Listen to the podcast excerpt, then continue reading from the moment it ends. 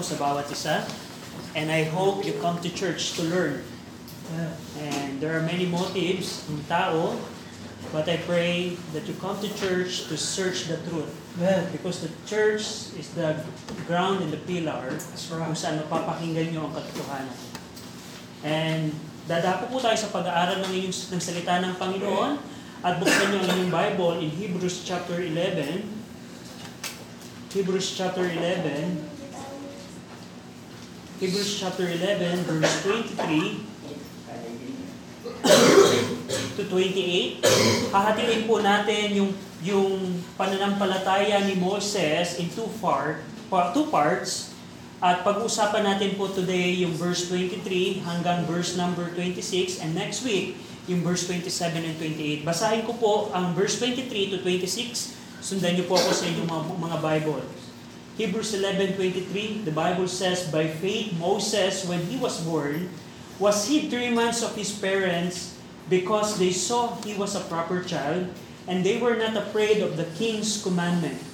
Verse 24, By faith Moses, when he was come to years, refused to be called the son of Pharaoh's daughter, choosing rather to suffer affliction with the people of God than to enjoy the pleasures of sin for a season. Verse 26, esteeming the reproach of Christ greater riches than the treasures in Egypt, for he had respect unto recompense of the reward. Shall we pray? Ama naming Diyos po na makapangyarihan sa lahat, salamat po sa pagkakataong ito na meron po kaming kalayaan na makapag-aral po ng inyong pong salita. We pray na patawarin niyo kami sa aming mga kasalanan. And I pray na ang banal na Espiritu po ang malayang magpaunawa po ng inyong pong salita. We understand and we know na sa aming sariling kakayanan, wala po kaming ma- kayang maunawaan sa inyong pong salita.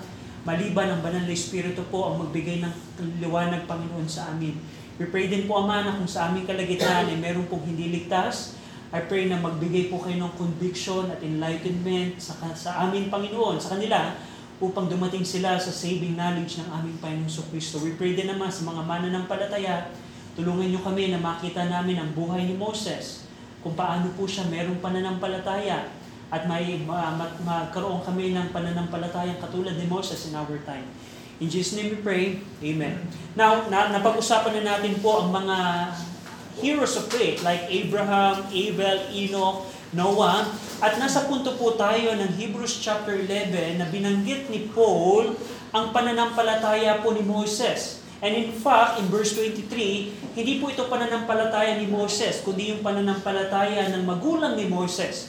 Now, uh, in verse 23, in verse 23, sabi dito, by faith, Moses, when he was born, was hid three months of his parents. So, yung verse 23 here, Paul is uh, describing yung faith po ng parents ni Moses. Kung i-check niyo po ang Numbers 26:59, si Amram and Jochebed are the parents of Moses. Hindi niyo po siya makikita in Exodus 1 and 2, pero if you examine other passages, it, is Am- it was Amram and Jochebed. And what they did, they had faith, and because of their faith, they hid Moses for three months. Now, ano po yung background of the of this verse?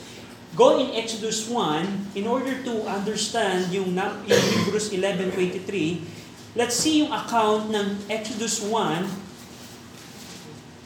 Exodus 1, ipitin niyo lamang yung inyong Bible in Hebrews 11, babalik po tayo dyan. In Exodus 1 verse 22 hanggang chapter 2 verse 4, the Bible says, And Pharaoh charged all his people, saying, Every son that is born ye shall cast into the river, and every daughter ye shall save alive. Now, ito po yung decree. Ito po yung commandment. Ito po yung law ni Pharaoh. Dahil dumadami na ang mga Hebreo, ang sabi ni Pharaoh, lahat ng lalaking Hebrew, itapon sa Nile River at hayaang kainin siya ng mga crocodile doon. At ito ang kautosan ni Pharaoh.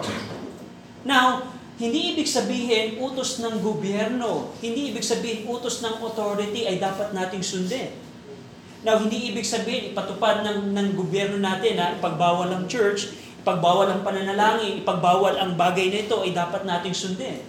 Tandaan niyo po, there's higher authority kung saan nakasubmit ang mga kings and rulers of this world, ang Panginoon. Pero in verse 22, ipinag-utos ni Pero lahat ng batang lalaking ipapanganak dapat patayin. Itapon sa ilog at hayaang mamatay.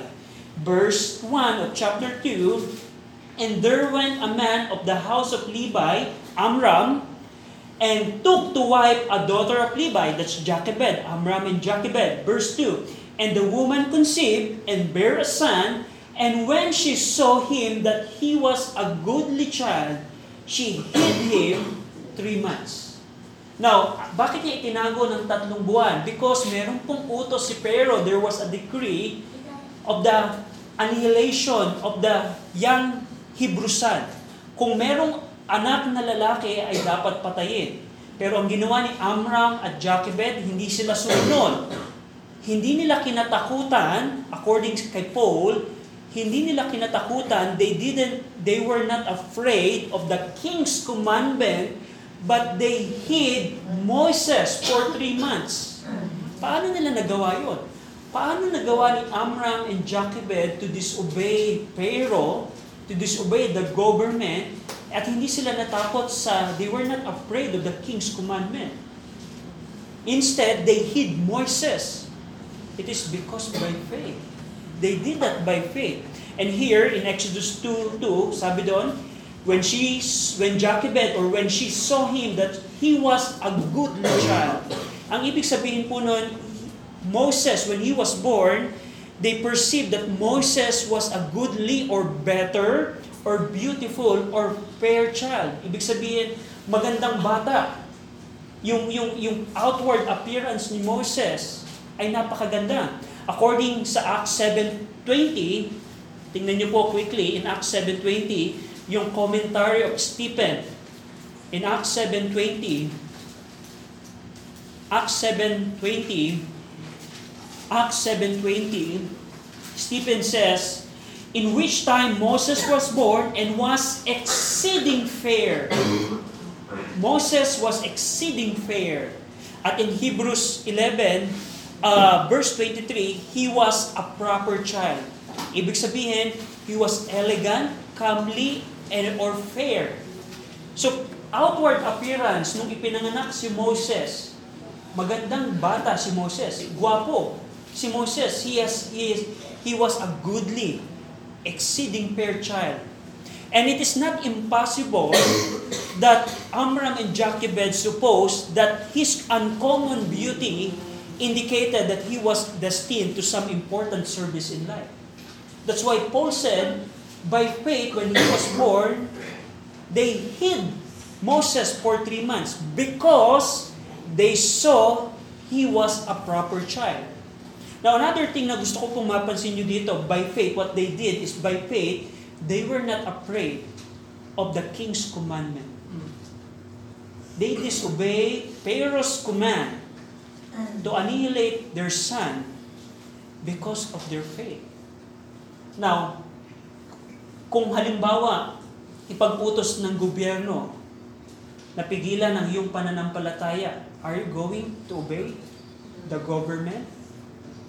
Halimbawa, merong terrorist group na puwersahan kang pasasambahin kay Allah. Are you going to renounce your faith on the Lord Jesus Christ? Halimbawa, ikaw kristyanong kabataan, pagbawalan ka ng iyong magulang, huwag ka nang magsimba dyan sa, sa, sa Mount Zion na yan. Are you going to have faith na huwag katakutan ang commandments, the earthly authority that disobeyed God's law? And, and that's what Amram and Jochebed did. They were not afraid of the king's commandment. They, they purposely disobey Pharaoh's commandment and hid Moses for three months. And another thing na gusto ko pong pansinin nyo dito, in verse 3 of Exodus 2, Exodus 2.3, And when she could not longer hide him, she took for him an ark of bulrushes and dabbed it with slime and with pitch. and put the child therein, and she laid it in the plugs by the river's brink. And his sister stood afar off to wait what would be done to him. So we know the story. Ang ginawa ni Moses ni, ni Jochebed, of course, I know, we know na by, by authority of Amram, they, are, they were both involved in, in, in, for the salvation of the young Moses. Ang ginawa nila, nilagay sa arko, waterproof ark si Moses at ipinalagay, pinadaloy sa ilog at nakuha siya ng Pharaoh's daughter. What we see here is Amram and Jochebed's wisdom to save their child. They have a wisdom to save their child. And alam nyo ba na sa ating panahon, ang mga magulang, they don't have the wisdom. Ang parents today, they don't have a wisdom like Amram and Jochebed. Giving a smartphone to a teenager.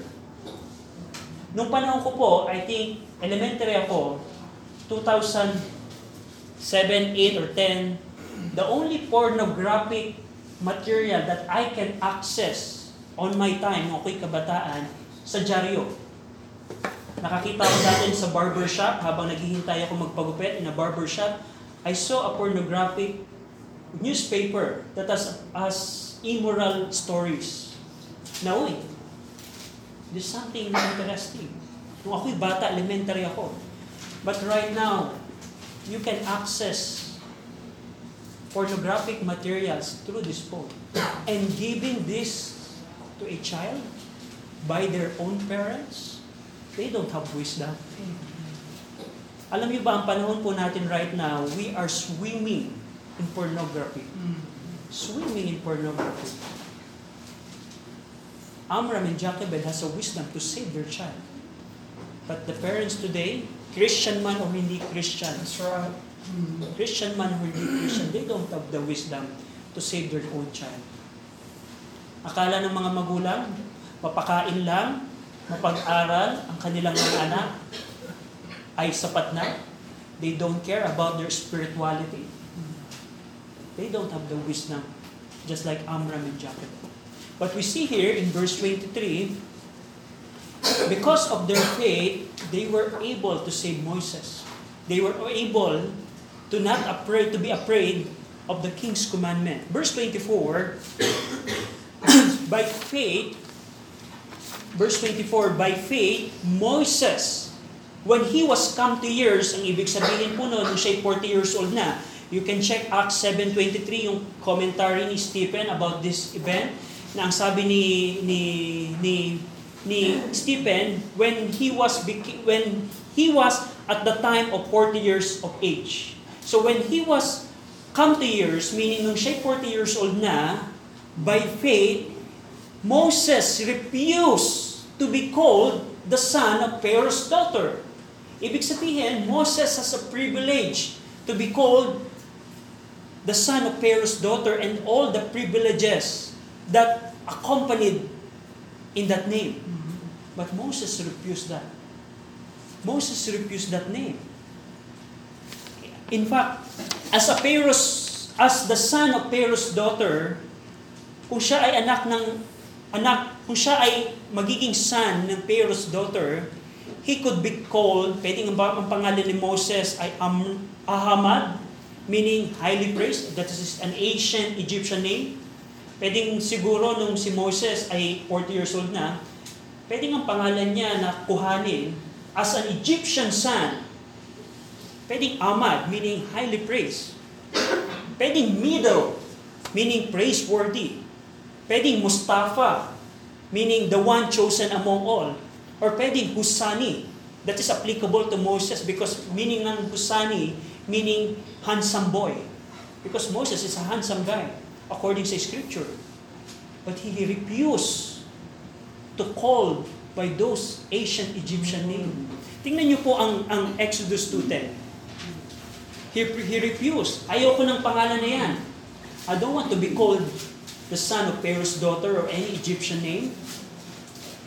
In Exodus 2.10, And the child grew, meaning nung siya'y 40 years old na, and she brought him unto Pharaoh's daughter, and he became her son, and she called his name what?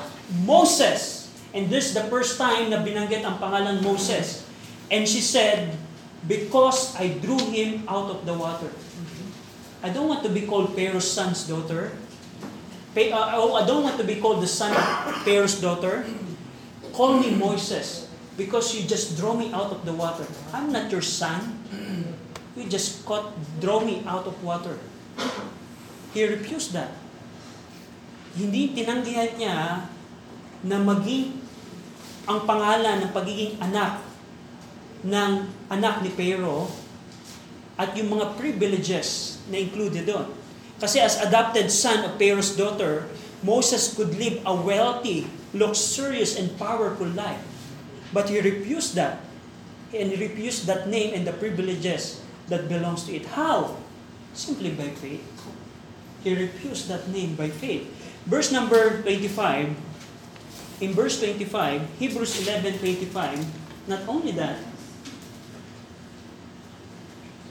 not only he refused that name, verse 25, choosing rather to suffer affliction with the people of God than to enjoy the pleasure of sin for a season. Now, by the way, alam niyo po ba sa ating panahon, pwede kang, ano ang mas tatanggapin mo today? Are you going to choose yung pangalan na popular sa ating panahon? Meaning, alam niyo ba na maraming tao na they are achieving famous name in our time. Kaya ang dami pong napasok sa politics because they want that name and the privileges that belongs to it. Alam niyo ba na maraming ah, gustong maging CEO, pres- president, presidente ng TODA, and any other famous name. Pero as a Christian, we need to despise and refuse those names. Many churches today, they are achieving many names. Yung, yung Sword of the Lord publication, the biggest Sunday school in this area, the biggest church, the biggest that, the most influential preacher. There's just a name. Is God impressed with those names? No. Pero as a Christian, Moses, rather, Moses refused those worldly names. And in verse 24, in, uh, I'm sorry, in verse 25, choosing rather, he chose rather to suffer affliction with the people of God. Yung word na suffer affliction, to suffer affliction is sukako keme, sukako keme in, in Greek, meaning to maltreat in company, meaning to share persecution. Pinili ni Moses na makaranas siya ng affliction na nararanasan ng kanyang kababayan. That's what Moses did by faith.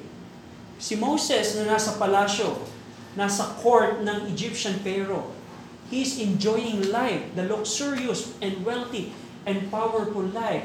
But he chose to have a suffering with his own people, the Hebrew slaves. He chose that rather than to enjoy the pleasures of sin for a season. Pinili ni Moses yun. Now, Moses traded the life of pleasure as the son of Pharaoh's daughter for the life of trouble with the people of God. Siguro kung tatanungin natin si Moses, Moses, hindi ka ba nag-iisip? Aren't you thinking? Don't you think na isasama mo ang buhay mo sa mga alipin na, na ito? Bakit hindi mo na lamang piliin na mag-enjoy sa mga palasyo ni Pharaoh? Paano niya nagawa yun? By faith. He chose to, to suffer affliction with his own people, with the people of God, than to enjoy the pleasure of sin for a season. Alam niyo po kung bakit? Because si Moises ay merong pananampalataya about Genesis 15. Ano yung Genesis 15? Yung pangako ng Panginoon kay Abraham na dadalhin ang bayan niya, ang lahi niya sa pagkaalipin. But after 400 years, according sa Genesis 15, ay papalayain ang bayan ito sa pagkaalipin. Moses knows that. That's why he refused the name of the Pharaoh, the son of the Pharaoh's daughter. That's why he chose to suffer affliction with the people of God because he has faith on Genesis 15. Now we're just for we're just we're just we're, we're we are in slavery, but it it just temporary. Alam ni Moses na after 400 years ay palalayain sila ng Panginoon sa pagkaalipin. That's why Moses exercises faith and choose rather to suffer affliction. Now dito, in verse 25, the pleasures of Pharaoh's palaces are called the pleasures of sin. Yung yung kaligayahan o Tagalog sa pleasure, yung yung yung yung yung uh, benepisyo physically, yung yung yung pleasure na na, na provide ng palasyo ni Pero, Paul says it is a pleasure of sin. Ibig sabihin, ang kasalanan po ay mayroong pleasure. Now let me talk about that. Alam niyo po ba na ang kasalanan ay mayroong pleasure ay binibigay? Like drinking. There's a pleasure you, interview ang mga nagiinom, ang mga palainom. Meron akong, meron kamag-anak ako na halos everyday nagiinom. And he enjoys that. Because there's a pleasure ang alcoholic beverage. Ang drugs. Ang pornography, there's a pleasure for sin, of sin. There's a pleasure of sin. Pero I tell you, it is just for a season. Mm. Ang kasalanan po ay mapangdaya. That's the, that's the reality of sin na ang kasalanan, meron kang makukuhang pleasure dyan, pero it's just for a season. For a season. Kung ikaw halimbawa may asawa, at ikaw ay magkakasala ng pakikiapi, you have you can have pleasure in doing that. You can have pleasure in doing that. Pero I tell you, it's just for a season. Right.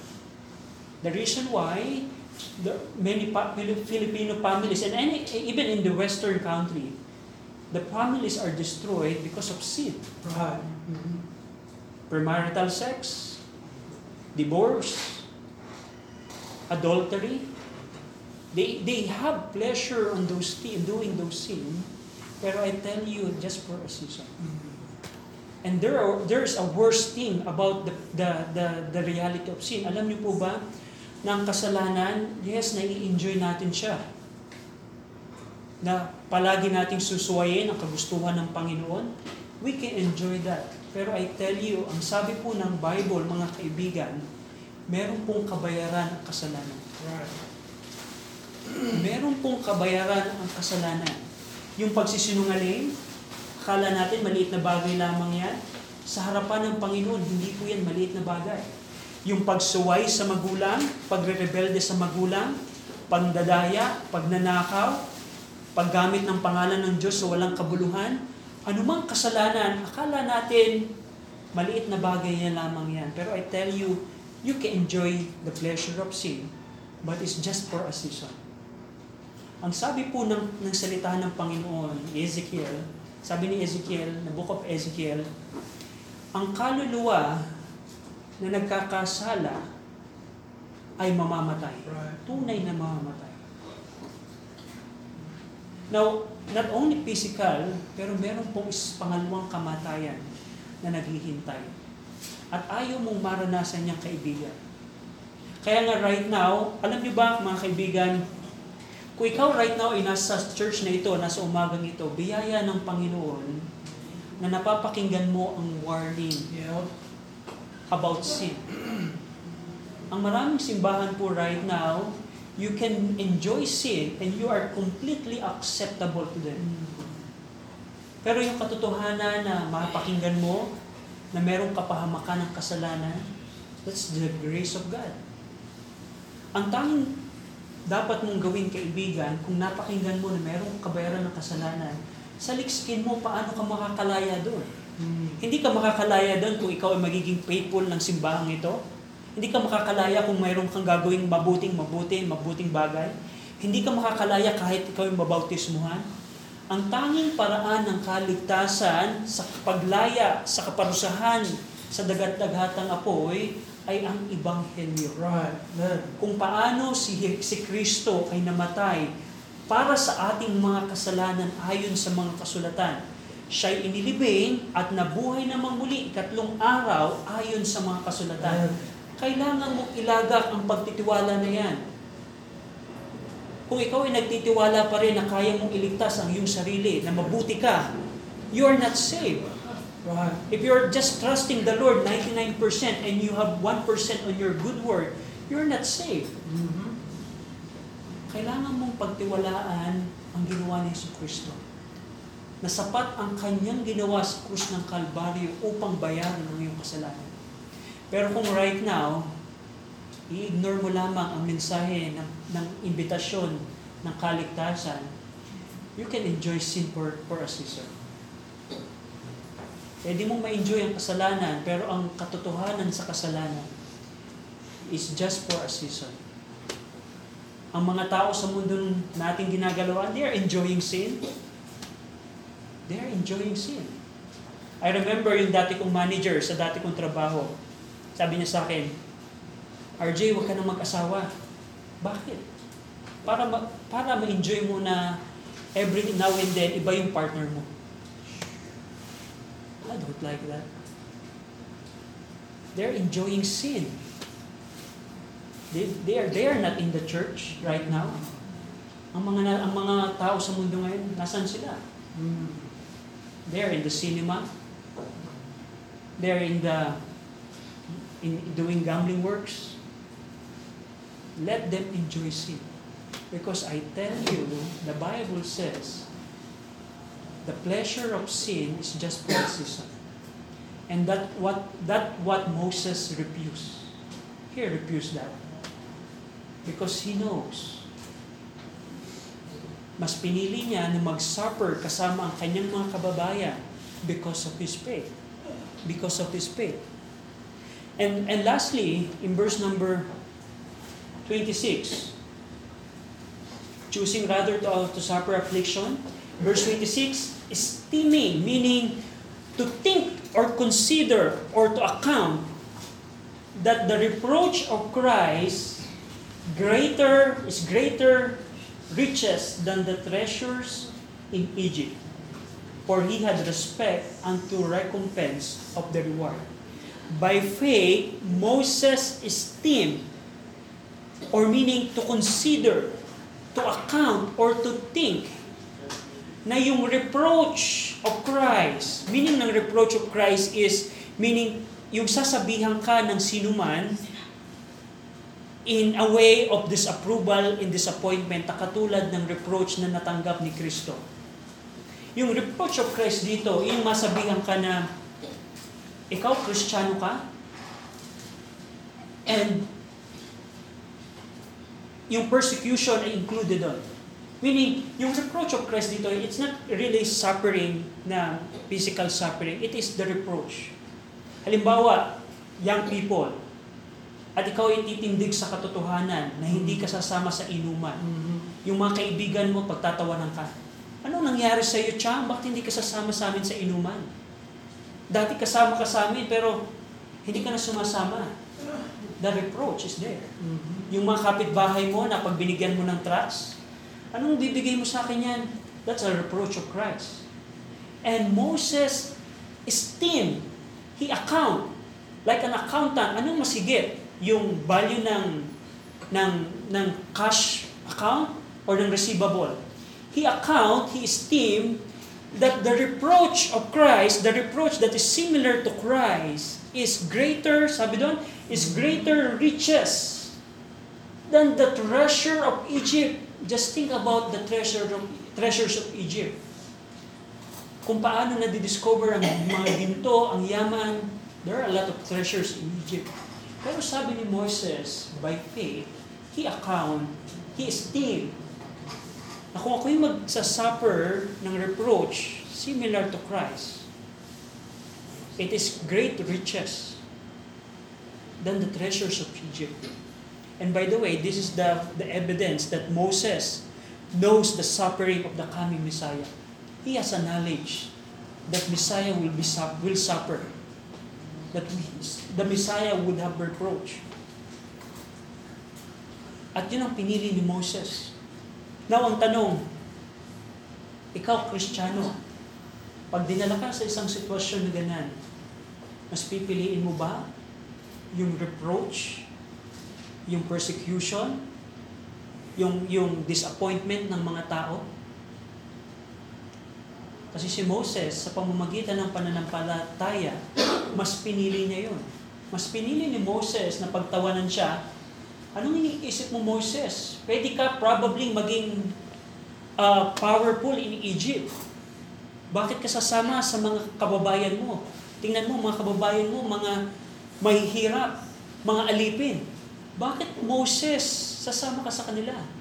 But Moses choose that to experience the reproach similar to Christ.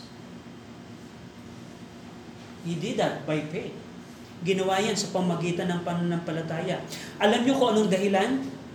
Sabi ng verse 27, uh, verse 26, For he had respect, meaning he turned the eyes away from other things and fixed them on some one thing.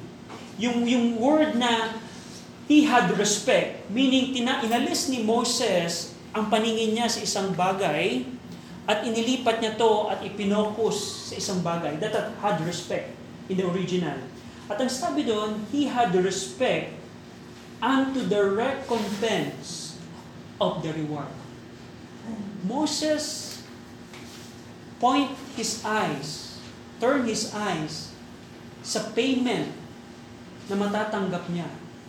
Is he talking about the earthly wages matatanggap niya to suffer affliction with those servant people, Hebrew servants? He's not referring to that. He is referring not to the earthly reward, but to the heavenly reward. Right. At bilang Kristiyano, we need to imitate what Moses said, did. Kaya pala, mas pinili niya na huwag tawagin na anak ng Pharaoh's daughter. Kaya pala pinili ni Moses to suffer affliction. The reason pala na mas in-account niya na mag-suffer katulad ng reproach of Christ is because he turned his eyes not to the earthly rewards. And I tell you, there are a lot of earthly rewards that Egypt could offer. Pleasure of sin, pleasures of Egypt. He could enjoy that, but he turned his eyes from those things and turned to the recompense of reward, of the reward. Alam ni Moses, sa pamagitan ng mga desisyon niya, ay meron siyang heavenly reward Mhm. bilang Kristiyano, ang sabi ng, ng Book of Matthew, lay not up for yourself treasures upon earth. And bilang Kristiyano, huwag tayong mag-ipon ng kayamanan sa mundong ito. Dahil ang kayamanan sa mundong ito ay nasisira, kundi mag-ipon tayo ng kayamanan sa kalangitan. And that's what Moses was thinking about. He regard that. He had respect on that kind of reward. Just like Abraham, he has a pilgrim mindset. Na alam ni Moses na pwede akong maging next in line probably. Probably kaya kong magpatayo ng sarili kong pyramid para sa aking libingan. I can do that. Pero Moses by faith, he turned his eyes from those earthly reward to the heavenly reward. Now, ang tanong ko, Kristiyano, alam niyo ba na anumang bagay ang ginagawa mo sa mundong ito ay meron pong reward? Na tingnan niyo po as we close in 2 Peter, 2 Peter chapter 1, in 2 Peter chapter 1, verse 10 and 11. Basahin po natin ng sabay-sabay. 2 Peter chapter 1, verse 10 to 11. Ready? Read. Wherefore the rather Brethren, give diligence to make your calling and election sure.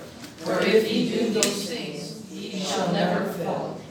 For so entrance shall be ministered unto you abundantly into the everlasting kingdom of our Lord and Savior Jesus Christ. For so an entrance shall be ministered unto you abundantly into the everlasting kingdom of our Lord and Savior Jesus Christ. Ang ibig sabihin po nito, alam niyo ba, Kristiyano, anumang bagay ang ginagawa mo sa mundong ito right now, your life on earth matters. Mm-hmm. Kung ano magiging entrance mo sa kingdom ng Panginoon. That's right.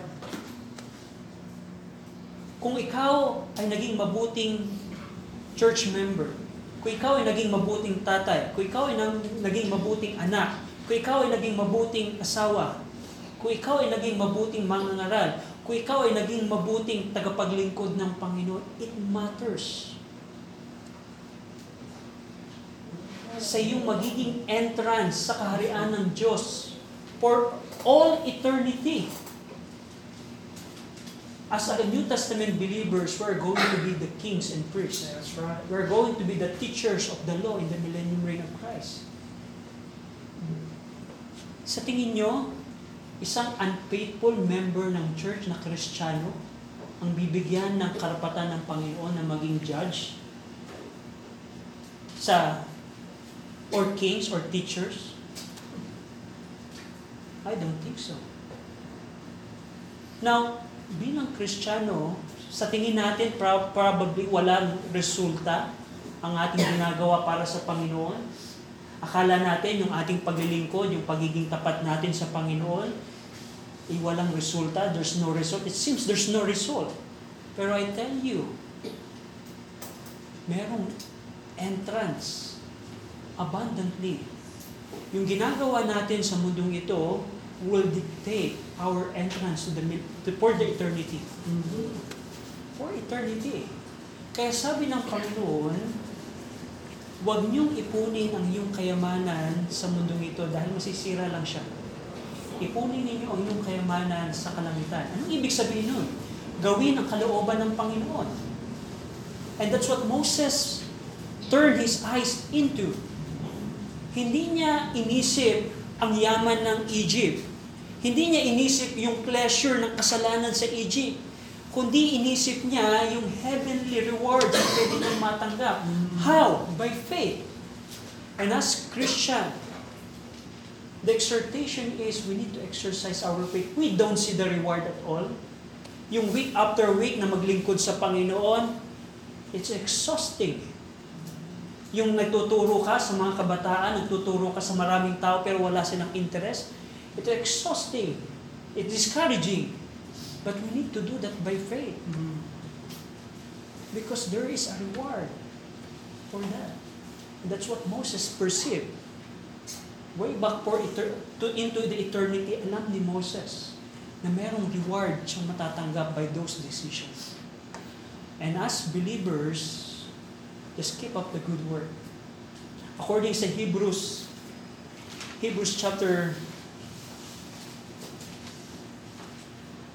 Hebrews 6.10 Remember, Christian, mga mananampalataya, remember Hebrews 6.10 For God is not unrighteous to forget your work and labor of love, which ye have showed toward His name, in that ye have ministered to the saints and do minister.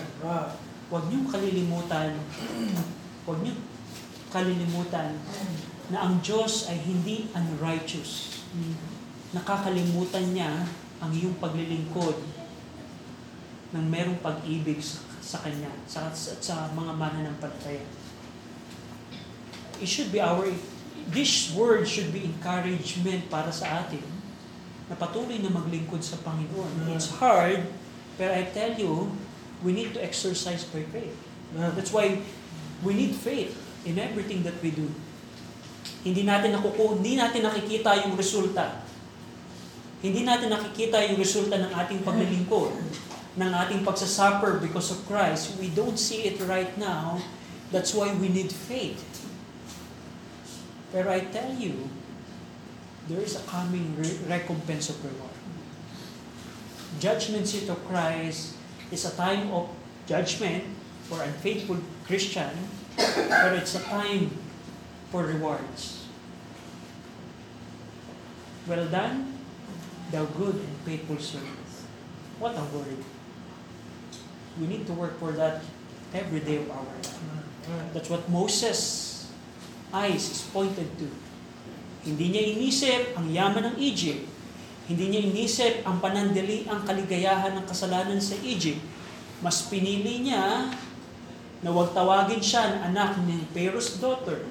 Pinili niya na mag-suffer kasama ng mga kababayan niya. Mas pinili niya na magkaroon ng reproach katulad ni Kristo. Because my faith. What an example. Tayo pong lahat ay manalangin. Ama namin Diyos po na makapagbigyan sa lahat. Salamat po sa buhay ni Moses. Salamat sa inyong salita. Pinupuri namin kayo. In Jesus' name we pray. Amen.